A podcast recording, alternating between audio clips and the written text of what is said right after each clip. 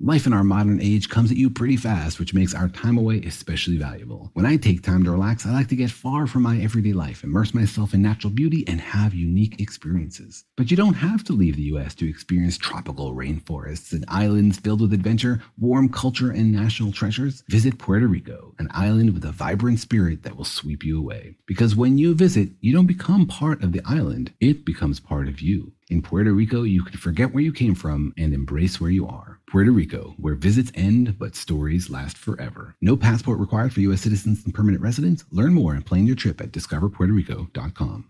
You know you've got a comeback in you. When you take the next step, you're going to make it count for your career, for your family, for your life. You can earn a degree you're proud of with Purdue Global.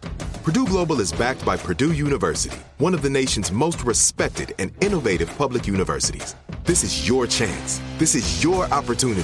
This is your comeback. Purdue Global, Purdue's online university for working adults. Start your comeback today at purdueglobal.edu.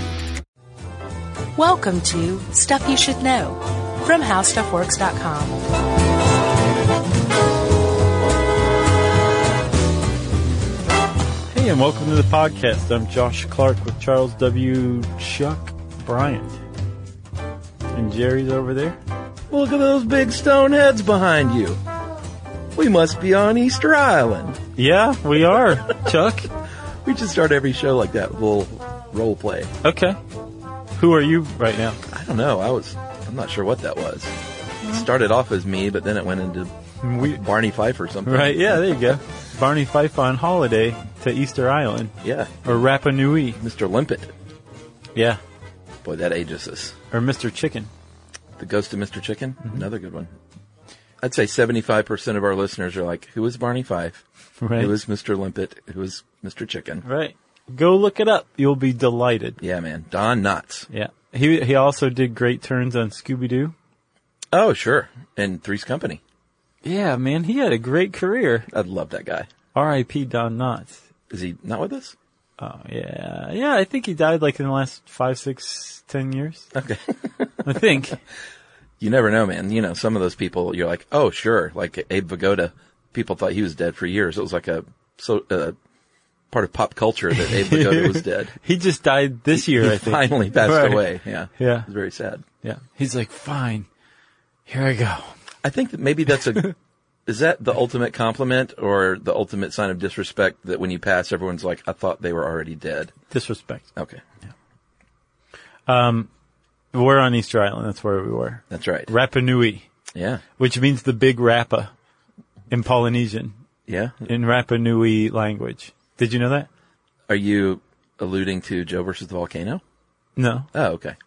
That's the Waponi Woos. Yeah, the big woo was the volcano. I just thought you were Oh, kinda oh. playing on that.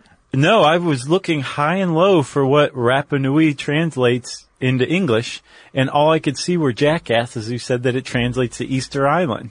Like, that's not what I mean, internet. Yeah. Um, did you punch the internet? I did. Yeah. But it turned out it was just my laptop.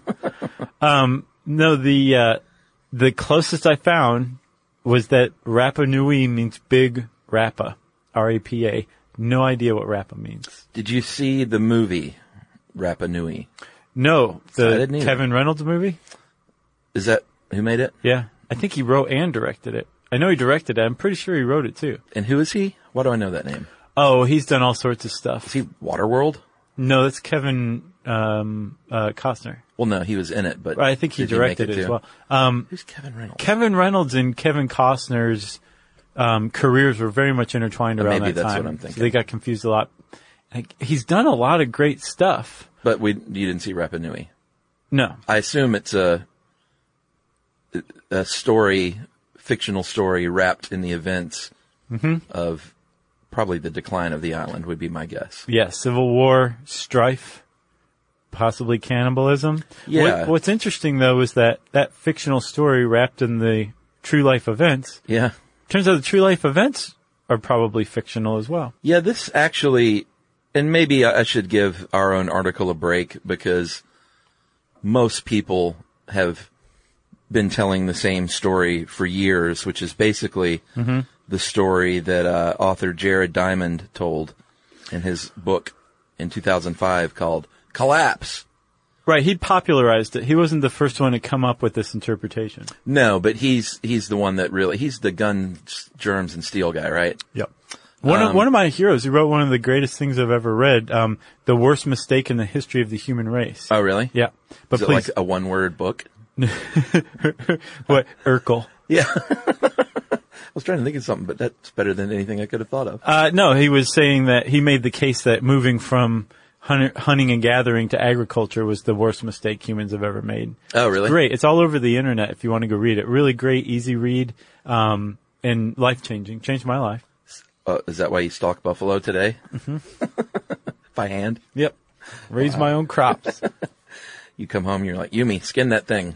I, I need a pelt. She's like, I just got done skinning the last one from yesterday. Uh, you skin it. And you go, okay. um, where were we? We were talking about Kevin Reynolds' Rapanui. Right, and have then not we Were, seen, sure. We were saying that, um, and by the way, Kevin Reynolds did direct Waterworld. Oh, he okay. directed Robin Hood, Prince of Thieves, a lot of Kevin Costner movies. Probably the postman too. Uh, no, he did Fandango. Oh, that was a good one. Yeah. Um, he's done a bunch of stuff. All right. So I think I remember where I was, which is, um, m- we should take it easy on our article a little bit.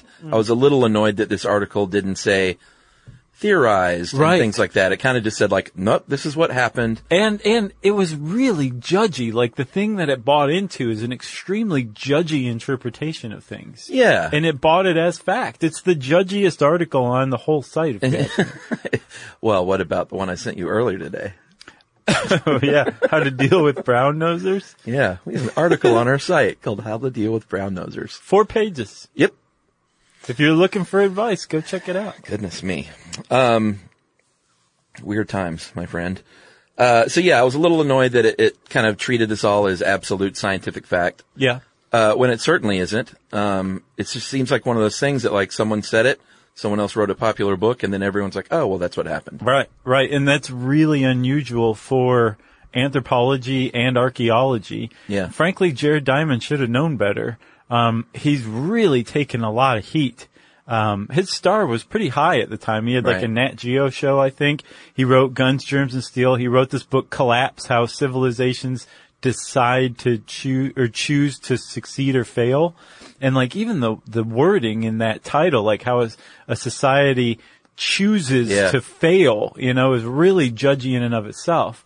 So his, he, he definitely, you know, fell. There are a lot of, um, plays on the word collapse and Jared Diamond collapsing as a result. So now he goes to Nat Geo and knocks on the door, and like everyone's like, shh, diamonds out front. turn the light off. No, if we, we turn it off, he'll see that we're in here. But yeah, the the point is is that there is a a set of facts related to Rapa Nui, to Easter Island, that when you put together form a mystery, a mystery that's basically been around since the first Europeans set foot Yeah. on Easter Island and then came back and brought news of this place to the rest of the world. People have puzzled over what happened there. And, um, the problem is, is the oral traditions that came along, uh, or that, that came from Rapa Nui, from Easter Island, um, came along in like the 1880s, a good 150 years after Europeans came and Christianized everybody. Yeah. When the population had been down to like 100 people. Yeah. And even today, anthropologists and archaeologists say, w- like, we don't really trust the oral tradition from Rapa Nui Right. at all. Right. Like it's not a they don't it's not a trustworthy source of information. Even like in a folkloric way, they're saying like the basics of it might not even be correct. So they're having to go back, which is very weird. That's a very unusual position to be in Yeah. um, both for the, the, the people, fr- the indigenous culture and the people who are trying to figure out what happened. Yeah. Um, but so the, the challenge is to take what we do know for a fact about Rapa Nui and then interpret it correctly and not in a way that's like, this is it. This is the end all be all explanation. Right. Which seems to be this weird thing that Rapa Nui has over academics who should know better. Yeah. They say, this is it. And the the part about Jared Diamond, the reason he fell so hard is that his interpretation, or the interpretation that he glomped onto and like popularized in his book, Glomped? was really, really judgy, really judgy, really Yeah. like these people screwed up Yeah. with their s- stupid faith in some wacky tiki god. Yeah. And, um, and look what brought him. And now we all need to learn the lesson because we're going down the same road. And that's just not done. You're not supposed to do that. All right, so why don't we t- do it this way? We'll we'll give you the story as has been theorized and popularized for many years. Yeah. And then we'll hold off till the end I think that's a good. for Idea. some new uh, insights. Did I give away too much? No, I don't think so. Okay. Just judgy. I was judgy. No, no, no. Okay. Just because you say the word judgy doesn't make you judgy. Is that right? I think so. Okay. Uh, and also, just want to tease this: we have a very special listener mail later too. So how about that? Lots of reasons to stick around. All right, so you keep saying these words like Easter Island and Rapa Nui like they're the same thing, because they are. Yeah. Uh, Rapa Nui, uh, also called Isla de Pascua. Which means Easter Island in Spanish, right? That's right. Uh, Easter Island uh, it was actually named, of course, when doesn't matter what your island's called. When the Dutch or the British or the Spaniards would come a calling, they would say, "Oh no, no, no! Here's what we'll call it." Right. Doesn't matter what you say. So uh, we'll call it Easter Island because I'm a Dutch admiral named uh, Jacob Roggeveen, and um, it's Easter when I landed here in 1722. So what a great name! Obviously, it's Easter Island. Roggeveen also gets credit for discovering Easter Island. Um, actually, he was looking for an island that That's always was the Easter case. Island Yeah. that had been described by a pirate named Edward Davis in 1687. Davis didn't come ashore, but um, even Roggeveen was convinced that Easter Island was the island that Davis had described. Did he say there are large stone heads? No, he didn't. He didn't mention the heads at all. Well, which of is course. m- weird. Easter Island is, I'm sure everybody knows this, but we should say right away that they are w- very well known and most well known for their moai, uh, M-O-A-I, these, um, beautiful, enormous carved stone statues, uh, not just stone heads. And that whole, boy, it's annoying. That internet thing, it still pops up like once a year when people are like, look, there were bodies too. It's not just heads. They've discovered their bodies are buried underground. Like they've known that since like the early 1900s. But it this it's this weird look up Snopes like it's this weird internet thing where every couple of years the same stinking article gets shared that shows all these archaeologists like have dug down and discovered there are bodies beneath the earth. Uh, even though we've known this forever. Gotcha. So anyway, these beautiful, beautiful statues, which we're going to talk about in greater detail. Mm-hmm. But um, let's talk a little bit about the how the original island was, uh, well, what it was like there, who these people were, the Wapani. Originally colonized. Yeah, the Waponi Woos. the Rapa Nui. That's which right. so the island is Rapa Nui, Two words. and the inhabitants of the island are called the Rapa Nui. clean, simple. I love it. Right. So the Rapa Nui, they think, were probably a single family um, that was headed up by a guy who is considered the first chief of the island. Um, his name was uh, Hotu Matua, or the Great Parent. You hold on. You know what just occurred to me? What? Abe Vigoda was the leader of the Weird. Waponi Woo. Yeah. All right, God, was there a better movie than that one? it's one of my faves. We've talked about it a lot. Yeah, it's Kevin Reynolds' masterpiece. No, So uh, Hotu Mutua is, is originally the first chief of um, uh, Rapa Nui. Yes. and uh, he allegedly came with just his family. yes. Uh, they don't know exactly what they were doing out in the their canoes, but they had seaworthy canoes because Yeah.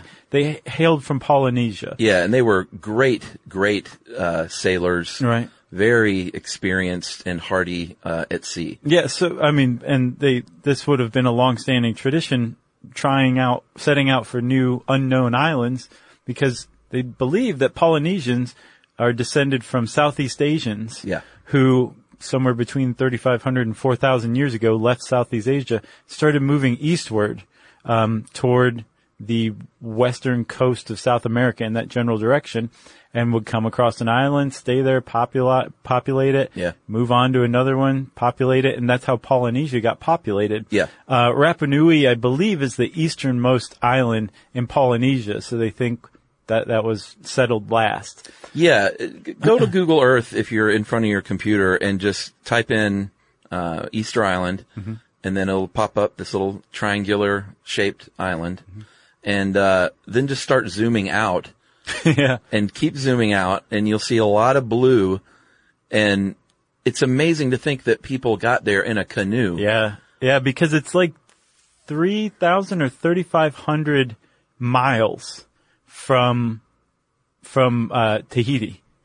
Right? Yeah, like 2200 miles from uh, Chile. Right. But Chile is not where they came from. So No. they would have traveled by canoe. But that's the closest land. Th- right. It's still 2200 miles away. Right. It's amazing. Yeah. How remote. But they traveled like 3,000, 3,500 miles in a canoe. Unbelievable. to get from one one island to another, and probably less. I think there's probably islands between Tahiti and uh, Easter Island, but even still, they traveled a very substantial dif- distance. Right. and they they clearly were intending to either make it to another island or to colonize Rapa Nui because they brought with them supplies. Right, Yes. they brought with them plants to plant, like uh, the taro root. Which is like a, I believe, a cousin of the sweet potato. It's like a purple sweet potato. Yeah. That is correct. Uh, uh, Nanners and taro Yeah. and this whole sweet potato thing too was uh, there was somebody who put out there that Thor no- hired all. Yeah, maybe they came from South America because it's, that's where the sweet potato comes from. And then other people have since said, no, it, there's a lot of evidence that suggests that's not true. Right. Well, Thor, yeah, Thor hired all said, hey, there's sweet potatoes here. Sweet potatoes are indigenous to It's South America. Pretty close. Therefore, they're from South America. Yeah, he didn't really uh, put a lot of thought into that. No, well, he was an explorer. Yeah. You know, and that's what he did. He explored. He built a raft, Kon-Tiki, and sailed it himself from South America to uh, Easter Island back in the 50s. I mean, it was cool, but he was a doer, a little more than a thinker, right? Okay. And I believe they've concluded that the so- the sweet potato actually originated in Southeast Asia, which just lends support even Right. more. Um, but yeah, so they they came here, they settled this island, they landed on the shore. It's tiny. It is it's about three times the size of Manhattan. Yeah, it's uh, 64 square miles. Uh, like I said, it's triangular and uh, was created like uh, a lot of the uh, islands um, from volcanic eruptions, Yep. which will also come into play with these uh, statues, Mm-hmm. as we will see. Yep. And uh, when they landed, his family said, "Well, we're family, but we better get to populating the place." So Here's some wine. right? here's some taro root. Let's get to it. right. Uh, the the island they landed on though was uh, potentially they think much different than the island that we know today. Um, if you go there today, it's it's you're going to see uh, some white sandy beaches and not a lot of trees. Um, No. they believe that there could have been as many as 16 million palm trees at first, just like rife with palm trees. Yeah. Like so many of the islands, like, God, again with the palm trees whenever another one grows. Yeah, and it wasn't the most, uh, it wasn't the friendliest. I mean, I say friendly. It was friendly, but it wasn't Hospitable. Yeah, that's the word. There wasn't like just food everywhere and Yeah. like tons of seafood. Right. Like apparently the waters around there are low in nutrients, so no coral reefs, and that means not a lot of fish. So you had some lizards, you had some mollusks, you had some insects. And there was, you, if you went fishing, you had to go deep sea fishing, like away from the island. But again, yeah, like get a dolphin. right. Dolphin hunting. That's what they ate. I know. it's so gross. Um, which, which they could do because they had really great canoes. Um, but they, they, th it was, it was a, it was a, an ordeal. they ate a lot of vegetables, basically, Right. and a lot of those they planted. Right. So um, they're living this way. I, I this article says they settled about 400 uh, CE, right? Yeah, Which was what 1600 years ago. I saw elsewhere from more reliable sources. Most people think it was about a thousand years ago Yeah. instead of 1600. So about 1000 CE, E, they settle the, the, the island and the population starts to grow pretty quickly. Apparently having six toes was a fairly normal trait among Rapa Nui Yeah. originally. because they might be inbred. Sure. Um, and uh, everything was going kind of hunky dory. They started they started uh, ostensibly slashing and burning trees to clear land for fields, um, and uh, they they made a, they made their way. Yeah, they were very spiritual people. Uh, they believed uh, in the idea of mana, a sense of mana, which is uh, this spiritual and political authority, and they uh, they instilled this through their arts, through uh, cave drawings and through these statues, which we still haven't really gotten to, and through uh, carvings, music, dance, and it was it was a big deal. It meant a lot to them. Right. So the the the the Rapa Nuians followed the traditional Polynesian um, structure of governance, which was there was a different clans, right? Yeah. Um, and then there was one head chief, one tribal leader um, that was in charge of everybody. Yeah. Right. Basically, like Abe Vigoda. It's- who else would you want? and the authority f- of that chief came from uh, deceased ancestors, other Yeah. chiefs that had lived and died and were now venerated as basically idols, supernatural idols, by the people who lived on the island. And this power came through the came from these ancestors to the living chiefs Yeah. in the form of this manna, this spiritual power. And one of the most um, one of the most focused, laser focused ways mana was emanated was through the Moai. That's a great place to take a break, my friend. Thanks. Nice setup.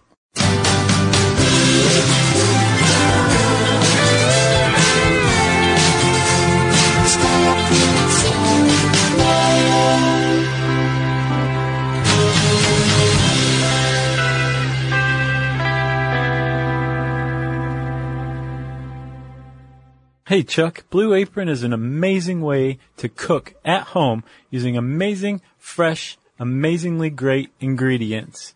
And they're on a mission to bring it to as many people as they can. That's right. They achieve this by supporting a more sustainable food system, setting the highest standards for ingredients and building a community of home chefs. They have established partnerships with over 150 local farms, fisheries, and ranchers all across the United States. Yeah, and in addition to making some great meals, Chuck, you're going to save some money. People who eat out a lot or buy at high-end grocery chains can now spend under $10 a person for a delicious meal cooked right there at home with a little bit of love thrown in. That's right. And talk about love, baby. The baked whole wheat rigatoni, delicious. Little cone cabbage and sage in there, delish. Delish indeed, Chuck. And right now, Blue Apron is making it even easier to give them a try. You can check out this week's menu and get your first three meals for free with free shipping by going to blueapron.com slash stuff. You'll love how good it feels and tastes to create incredible home cooked meals with Blue Apron. So don't wait. That's blueapron.com slash S-T-U-F-F. Blue Apron, a better way to cook.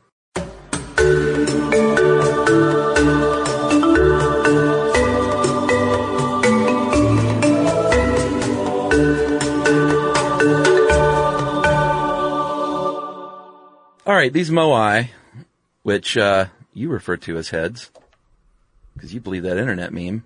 Well, it's not so much that. It's There's that a lot they're- of head to the body. Yes. Proportionately speaking, Yeah. it's almost all head. That's right. Which some people think that one of the reasons is because they were meant to be a phallus.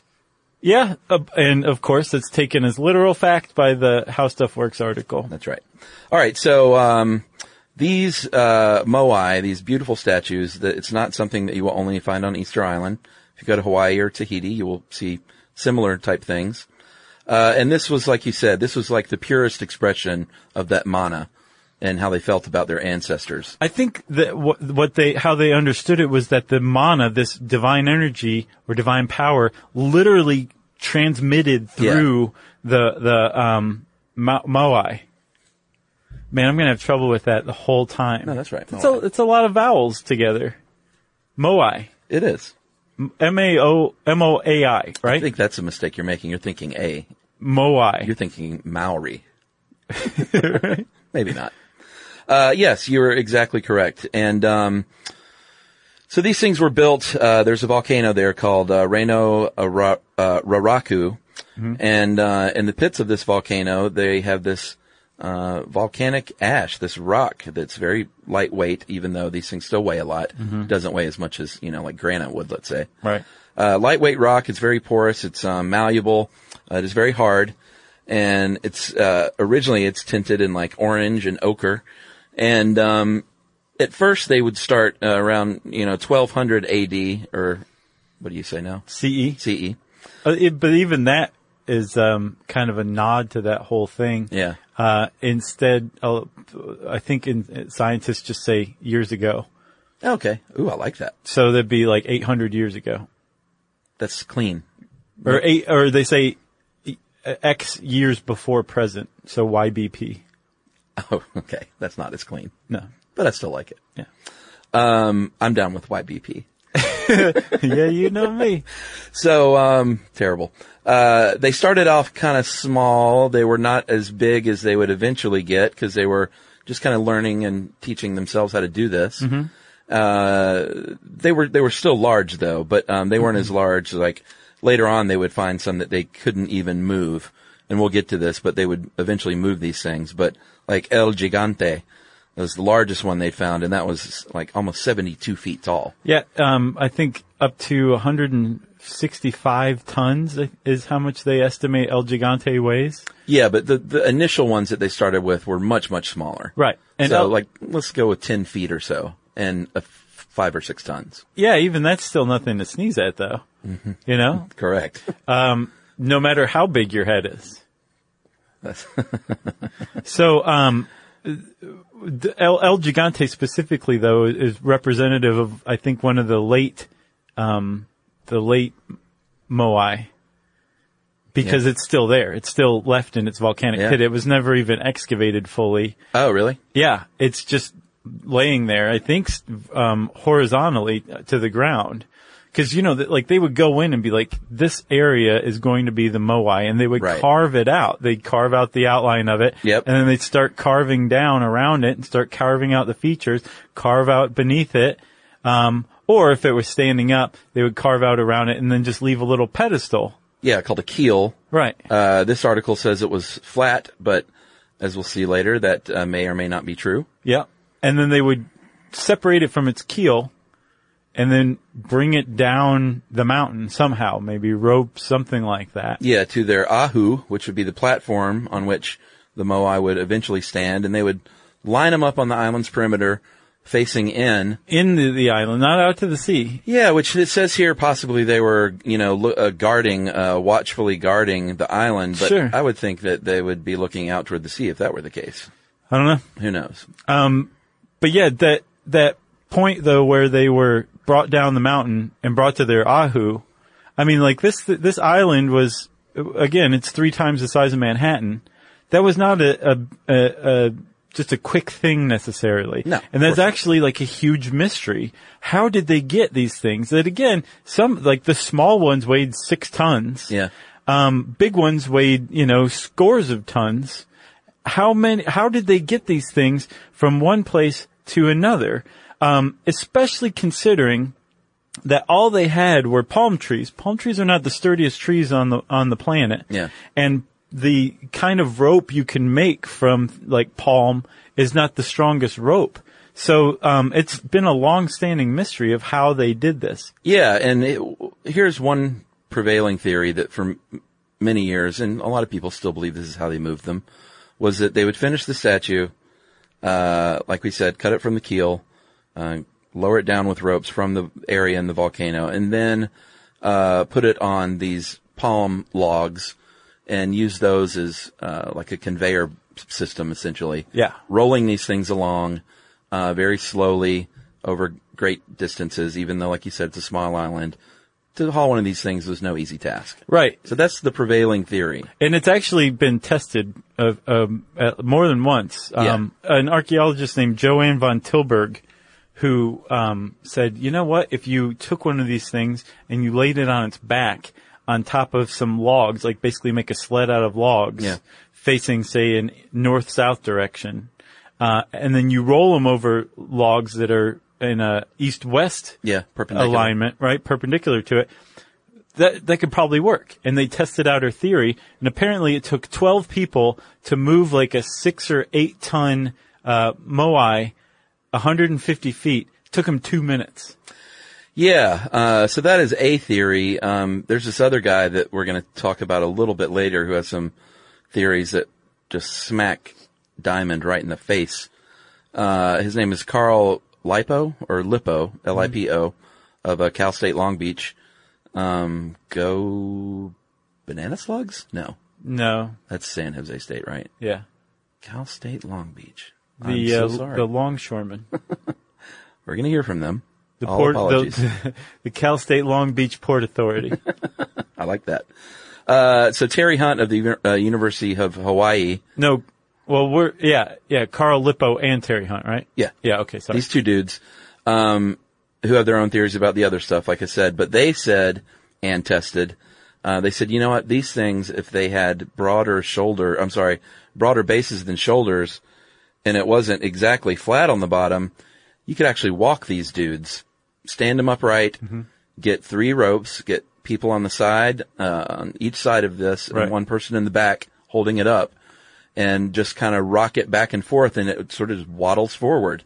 It's amazing to see. There's this It's really cool. There's a, a National Geographic video on YouTube that um, shows all these different ways that they were tried, all these different theories tried out, done with like Was that the animation? He-Man action figures or something. Yeah, Well, you, you can see the real thing too. right. At the end, they show these guys trying out the real thing, and this thing is like walking down the road. It's Pretty really cool neat, looking. um, and it actually jibes with the Rapa Nui oral tradition that the the um, Moai walked to their ahu, their pedestals. Yeah, they actually said we tied rope and walked them. Right.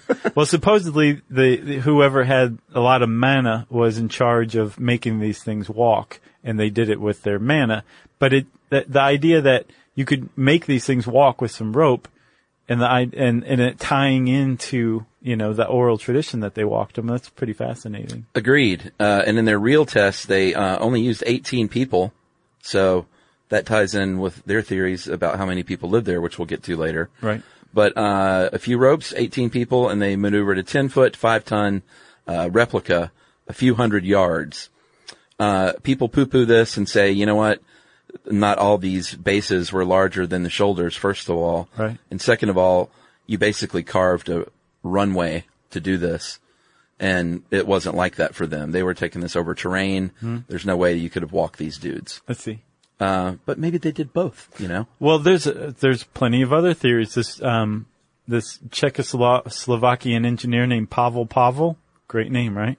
Yes. The magician, so nice he had to name it twice. Right. He said that um And I say magician because I assume he's going to say magic. yeah. right? I don't think so. Oh, okay. no, no, that's Eric von Daken who said that it was UFOs that did it. All right. Um, no, Pavel Pavel said uh, it was kind of like it was similar to that walking thing, but rather than the the thing actually like kind of wobbling down the road, he uh, postulated a um, a twisting motion. Right, so it's Okay. it's kind of like walking, but no part of the base actually leaves the ground. Oh, all it's just right. like one part twists forward, and then you twist the other side forward, and it slowly makes its way forward. Kind of the same. Yeah.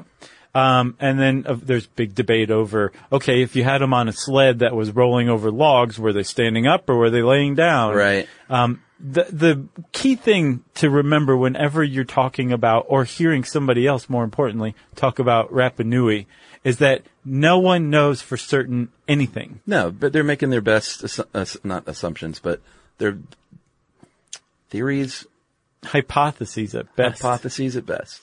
And and uh, they're they're all uh, they're interpretations of the few facts that we do know, right? And That's right. And one of the one of the things that has long been debated too is um, the idea of the population collapse that must have happened on Rapa Nui, right? Yeah.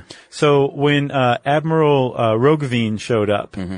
uh, he he he was the first European to see the um, the Moai in, in person. Yeah. And he was like, "These things are amazing. They're huge." But I estimate there's something like maybe 3,000 people living on this island. Right. So something must have led to this population decline because it would have taken 10,000 or 20,000 people to build and c- construct and move these things down the volcano, construct their ahu, their pedestals, and get them up there. Um, it- it- so what happened to the Rapa Nui? And Yeah. it, it from the moment he got back to Europe and shared this story about Easter Island, this mystery has plagued archaeology in the West. What led to this population decline uh, among the Rapa Nui? What happened on Easter Island? It's one of the great mysteries of archaeology. All right, buddy. Well, let's take a final break here, and we will come back and talk about. Uh,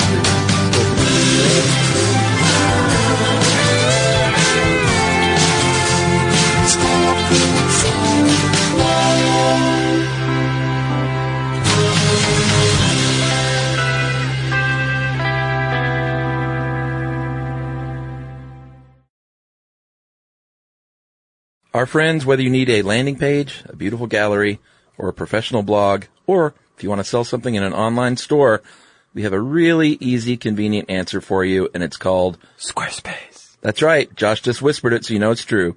Squarespace. Yep, with Squarespace you can create a beautiful website using very easy to use, intuitive drag and drop tools. You can also sell things using their seamless commerce tools. And if you ever find yourself in a pickle, you can just go online and use their 24-7 chat and talk with a real live Squarespace person right there to help you solve your problems right away. That's right. And it gets even better. In addition to those beautiful templates and seamless commerce tools, you can start your free trial today. Free trial today. That's at squarespace.com. All you got to do is enter our offer code STUFF. And you're going to get 10% off your first purchase. That's squarespace.com, offer code STUFF. Squarespace, set your website apart.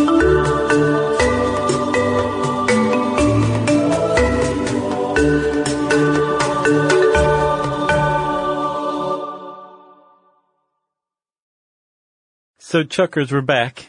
Um, and again, just to go over, Jacob Rogovine, Admiral, landed on the Right. island. By the way, first thing he did was kill 12 Rapanuians, who apparently no, I didn't see anywhere were um, posing any threat whatsoever. Well, that's what you do to say, we mean business. Right. And I'm sure they were thinking, could have killed a couple of us and we'd get the picture. Right. Even one. Yeah. that would have done it. One and then make eye contact for an extended period of time does the same thing as Yeah. killing a dozen people. Or just fire your boomstick in the air. Sure. Um, so Rogovine shows up and he's like, something really bad happened here. The people, uh, have built, uh, it's, I think it's something like almost 900 moai on the island. Um, but only a couple of hundred are on their ahu. And we didn't say their ahu, um, actually these platforms, according to Rapa Nui tradition, were, um, burial grounds, the burial, the tombs for the, um, chiefs that the Moai represent. Right. So very much the same way. It's very much the same way that like the Egyptians um, built uh, s- statues or edifices that were likenesses of the person who was buried there. This is b- basically the same thing. Yeah, their ancestors. Mm-hmm. Uh, wow, I said rice you did. instead of right. Right. So he so he shows up and he's like, "There's hundreds of these things. A lot of them are abandoned en route from the mountain down to the Ahu. Yeah. Some of them are left in the pit. Um, this place doesn't have any trees, and there's only three thousand people living here. Something really bad took place, and everyone wants to know what. Yeah, so that's um, like we said, Jared Diamond did not invent this, but the theory that he popularized in uh, 2005 was that what they did was they uh, basically decimated the island's resources uh, because they used all these palm trees. Right. They uh, burned them down. They cleared paths. They built huts. They built canoes. They used them to roll the the Yep. the moai with. Yeah, so they basically took away and didn't understand what the uh, outcome of this would be. So they took all these trees out, made these pathways, and then what happened was the uh, there were no roots to keep. And we've, I think the did we do one on erosion or We did one on Desertification. desertification. Yeah. yeah. So if you don't have tree roots, it's, the rain is just going to wash away all the topsoil. The land's going to erode. You're not going to be able to plant anything. Mm-hmm. Yeah. And they were relying because, like we said earlier, they didn't have like tons and tons of fish and food everywhere. Right. So they were relying on the vegetation for their food, uh, Yep. food source. Plus the, the few animals that they did rely on, like, uh, lizards, uh, birds. Yeah. When they cut down the trees, they were, um, ruining those, those animals' habitats. So they affected their food supply in that they stripped the, the land and couldn't grow crops, but they also got rid of the birds and the lizards that were living on the island as well. That's right. So the population's declining because of essentially starvation. Uh, people then begin to turn on one another. Uh, the head chief, they, they split into a couple of different factions. Uh, I don't think a couple, like several factions, and then started fighting each other for the small bits of land that were still fertile. Right, yeah, the, the chief definitely lost control of the island, um, and apparently warfare broke out, which is evidenced by these things called mata'a, supposedly evidenced. right? So these are like a very, very sharp obsidian spears that Rogovine even mentions in his uh, chronicle um, eh, that are, are supposedly implements of war. And if you scour Rapa Nui, you're going to find these things everywhere. So yeah, but not very sharp. there's right. So there's evidence of like these spear-like implements all over the island, which further suggests that there was a lot of warfare there. And then um, also this motif pops up, this Birdman motif. Yeah, I love this. So a Birdman cult popped up in the power vacuum that formed when the chief lost control in the face of this ecological crisis. And the Birdman cult actually um, created like a parallel govern government, I guess, based on this uh, this god Makimaki. Yeah, so there's a power vacuum. Birdman cult forms because uh, they need to, you know, fill the leadership void. Uh, there was an idea that if the first person, it was basically a contest, um, whoever finds the first egg of this turn um, of the year gets to be the the the Birdman, the, the leader of the Birdmen. Right. And so they would go scrounging around, climbing up the, the volcanoes and the and the mountainous areas. So okay, the, this article says that I saw elsewhere that they went down the cliff, swam to an offshore island, and raided some tern nests. Oh, really? Yeah. Well, Either way, they're, at any they're after point- this egg. Yeah. Yeah, they're looking for the Sooty Turn Egg. It's a great band name. that's not bad. Or maybe Birdman Cult That's a good one. with the album title Sooty Turn. You know, the cult, the band, the cult. Oh, sure. They were originally called Southern Death Cult. Yeah, that is true. Uh, so whoever, like I said, found this would be the, the leader The, of the egg, cult. The egg, right? Yeah. Yeah. And, um, second prize, set of steak knives. Third prize, you're fired. Right. No, Oh. th- actually, second prize was you would stab yourself with a spear, supposedly. Supposedly. Again, not a lot of evidence to suggest that. No, but this How Stuff Works article takes it as fact. That's right. And it sounds like something like a six-year-old telling the story through and two. And if you, if you didn't find the first egg, you had to stab yourself with your own spear. Yeah. So the Birdman cult, uh, supposedly in this uh, prevailing theory, or oh, I don't even know if I can say prevailing anymore, in this one theory put forward was um, they were responsible for building back up the population Yeah. and the culture of uh, Easter Island. Uh, they started seeing all these cave uh, drawings of birds and things, which kind of makes sense. And life on Easter Island was starting to pick back up again, supposedly when uh, the Dutch came in 1722. Yeah. So all of this, this, this collapse um, that led to famine and uh, warfare and cannibalism, supposedly, Supposedly. um, all took place right before the Europeans showed up. Um, and then as the, the Europeans came, first it was the Dutch in 1722. The Spanish showed up in 1772. Uh, Captain Cook, James Cook, uh, he showed up in 1774. And as when, when James Cook showed up, um, after that, the missionaries started to come. I think the Spanish actually annexed Easter Island. Yeah, in a very sneaky way, they said, "Oh, look at this. This is a writing tool, and this is something you can write on. You should practice by just doing whatever you can do with this right here on this dotted line."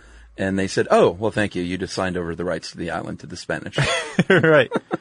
Yeah. this scribble that you just put down, Yeah. that works for us." And I think in the 1880s, 1888, Chile um, annexed Easter Island, and today Easter Islanders are s- Chilean citizens still. That's right. Um, but by this time, by the late 19th century, the population of Easter Island had dwindled down to like 110 people, right? yeah, thanks to the influence of what the Westerners brought.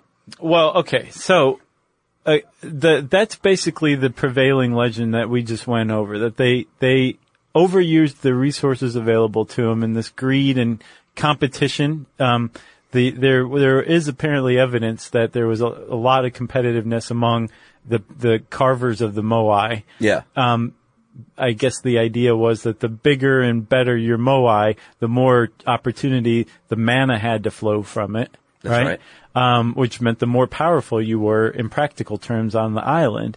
Um, and that they were just using up all of these resources heedlessly, carelessly, and they brought a- along this ecological collapse, right? Um, and then you can throw in that they probably would have been totally wiped off the face of the earth had the Westerners not shown up and stabilized their society further. Yeah. Right? So, I mean, they Christianized them. They Yeah. taught them how to read. Um, they uh, taught them how to uh, raise cattle and livestock. And today, if you go to Rapa Nui, there are plenty of Rapa Nuians still living on the island today. I think the population's back to about 2,000, 3,000, right? Right. So, um, all of that is the, the narrative that stood for many, many years until, um, I think about 2010, maybe 2011, there was a, uh, a an archaeologist, and her name is Dr. Mara Mulrooney. Um, she's from uh, Honolulu. She works for the Bernice Pauahi Bishop Museum. I have trouble with Polynesian words um, in Honolulu, and she did a, a study at Rapa Nui um, and said, "I think this interpretation's wrong. I don't think there was a collapse, uh, a population collapse at all." That's right. Uh, this is published in the journal Antiquity, uh, and some other researchers have gotten on board this train that basically said, you know what, there, we're just going on this. There must have been 10, 20, 30,000 people there just because someone said, well, there had to be. Look at these statues. Right. And there really wasn't any archaeological evidence to prove anything, no scientific evidence. So their theory is that no, the population when the Dutch showed up, two to three thousand was kind of about right. That was a normal, stable population, and that it hadn't been a bunch of people before. That it had probably been about the same. Yeah, and that uh, lipo guy that I talked about earlier, he was in on this, and um, he has demonstrated through evidence uh, how those moai, like I said, could have been moved, uh, constructed, built, and moved without twenty thousand people. Yeah. Um, he said they had plenty of food. They weren't starving. Like when the Dutch showed up, they even offered the Dutch food. Right. And said, I would like your hats. Not like, oh my God, I'm starving. You gotta Give- help us. Yeah, give me food. So there's a lot of evidence there that, that, you know, that they were doing just fine, basically. Right. The the thing was is that I mean like there was evidence that uh, some sort of collapse had happened. It's just the idea that there was a population collapse is like you said based on Rogovin's idea that there must have been more people before. Yeah. Right?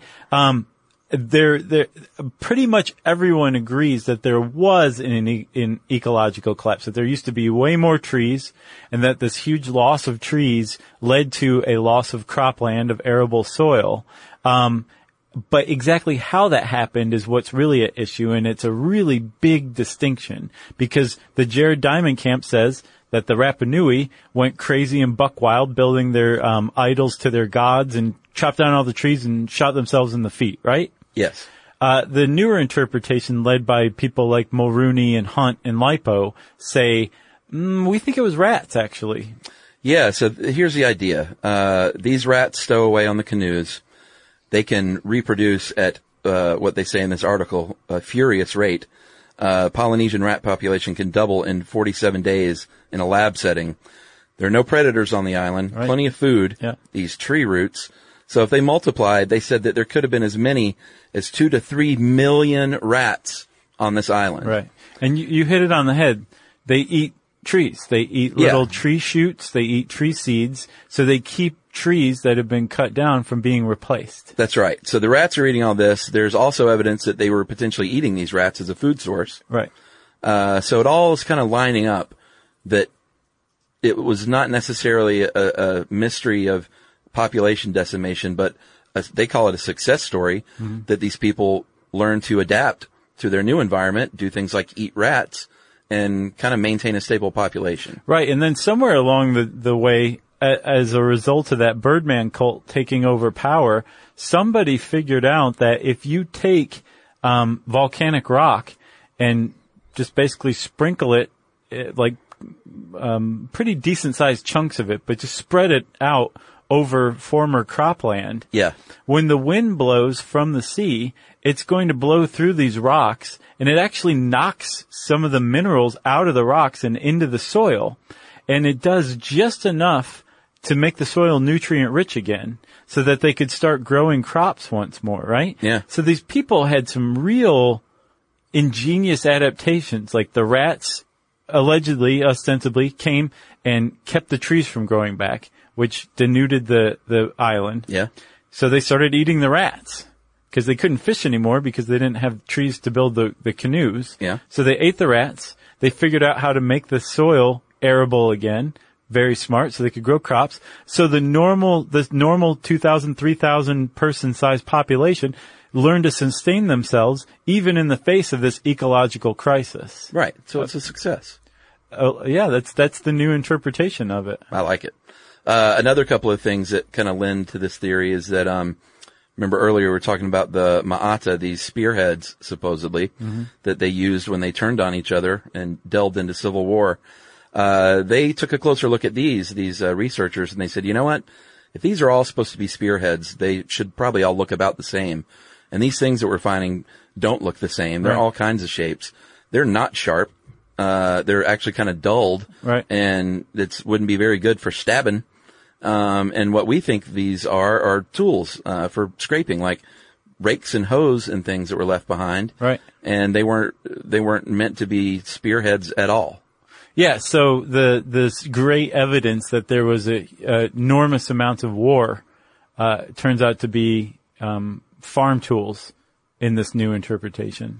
Yeah, and then finally, when the Europeans arrived, there was a population decline, and they uh, they say it's due to maybe STDs Smallpox, or uh, yeah, the plague, smallpox, and STDs. right? Because again, yeah, when the when Rogovin showed up, three thousand people, and the 1880s down to like 100, 110. Um, Yeah, so the, the it's really important to remember that all this new stuff that refutes Diamond and and that um, the idea, the interpretation that he he threw his weight behind, this is all interpretation as well. It's Absolutely. a new interpretation Yep. of very old facts, but um, it, it swings the other way. It doesn't say these people created what Diamond called ecocide, you know, where Right. like they killed their their ecosystem. They killed their environment and they suffered as a result. They say no, they had they were dealt a bad hand with these rats that came aboard and and spread and and prevented trees, very important trees, Yeah. from growing. Um, persevered. And they, they persevered. It's a, not a story of collapse. It's a story of continuity. My favorite interpretation is Robert Krolwich's from uh, NPR from Radiolab. Sure. And he, he kind of took a look at these new findings and said, I guess I see what you're saying that this is a success story, but is it really like learning to make do? He's like, if you do want to take the Rapa Nui story and apply it to um, modern day ecology, which is what everyone tries to do. Yeah. He's like, this is really scary because it suggests that we'll keep going along in the face of like climate change getting worse and worse, but we'll get used to it more and more and we'll make do. We'll Yeah. just keep limping along rather than doing something about it, taking the bull by the horns and moving forward to, to, uh, progress rather than just muddling along. That's a good point. Oh, Krolwich is full of good points. Yeah, those those Radiolab guys, they've been doing it right for years. Yeah. Still haven't met those dudes, have you? No, never have. I think our uh, friends from Stuff to Blow Your Mind Yeah. have. Yeah, we haven't. No, I mean, kind of one of the neat things about the podcaster community is that you end up meeting a lot of these people and becoming pals. Not not them though. No, I've never, like, I don't think they've ever been at anything we've done. It's not that they've avoided us or have they? Oh, I think they have, but kind of anonymously and booed. Oh, come on.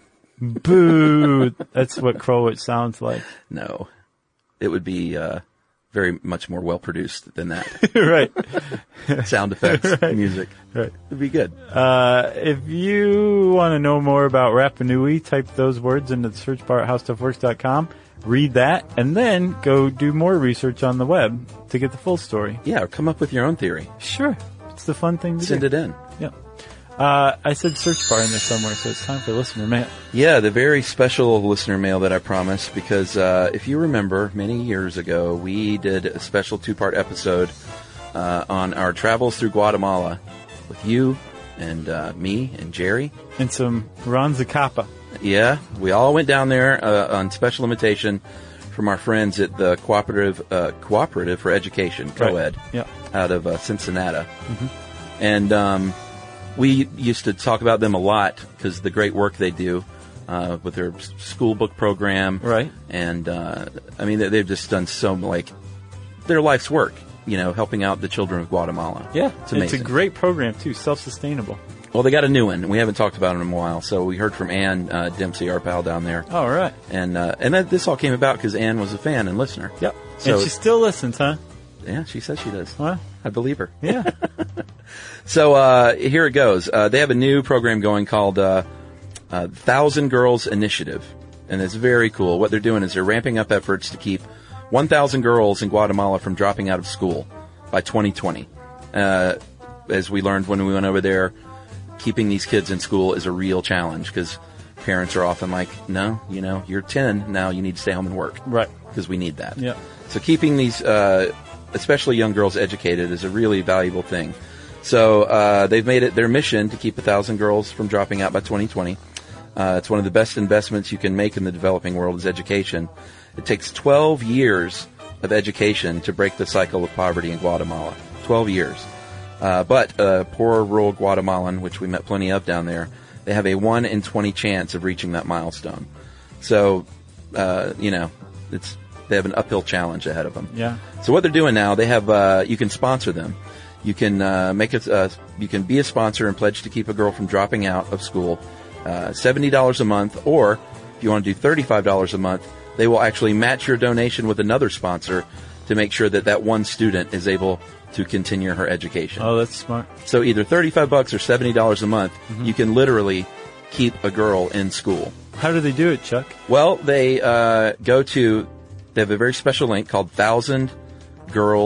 thousandgirlsinitiative.org. And that's spelled out T H O U S A N D, girlsinitiative.org. Uh, and you can actually pick out the student you sponsor. Nice. It's one of the great things that Coed does. You can put a real face and a real person, send them 70 or 35 bucks a month, and like, it's a really great thing that you're doing. Yeah. Uh, so that's from Ann, and that's from uh, Coed, and they're still doing great work. And we just think they're they're lovely people, and we couldn't be more proud of their continued efforts. Yeah, thanks a lot, guys. Thanks a lot, and um, thanks for keeping us updated. And uh, if you want to go help them, what's that URL again, Chuck? ThousandGirlsInitiative.org. Nice. Uh, and in the meantime, if you want to get in touch with us, you can tweet to us at SYSK Podcast and Josh Um Clark. Uh, you can hang out with Charles W. Chuck Bryant and uh, Stuff You Should Know, both with their own Facebook pages. You can send us an email to stuffpodcast at howstuffworks.com. And as always, join us at our home on the web, stuffyoushouldknow.com. For more on this and thousands of other topics, visit howstuffworks.com.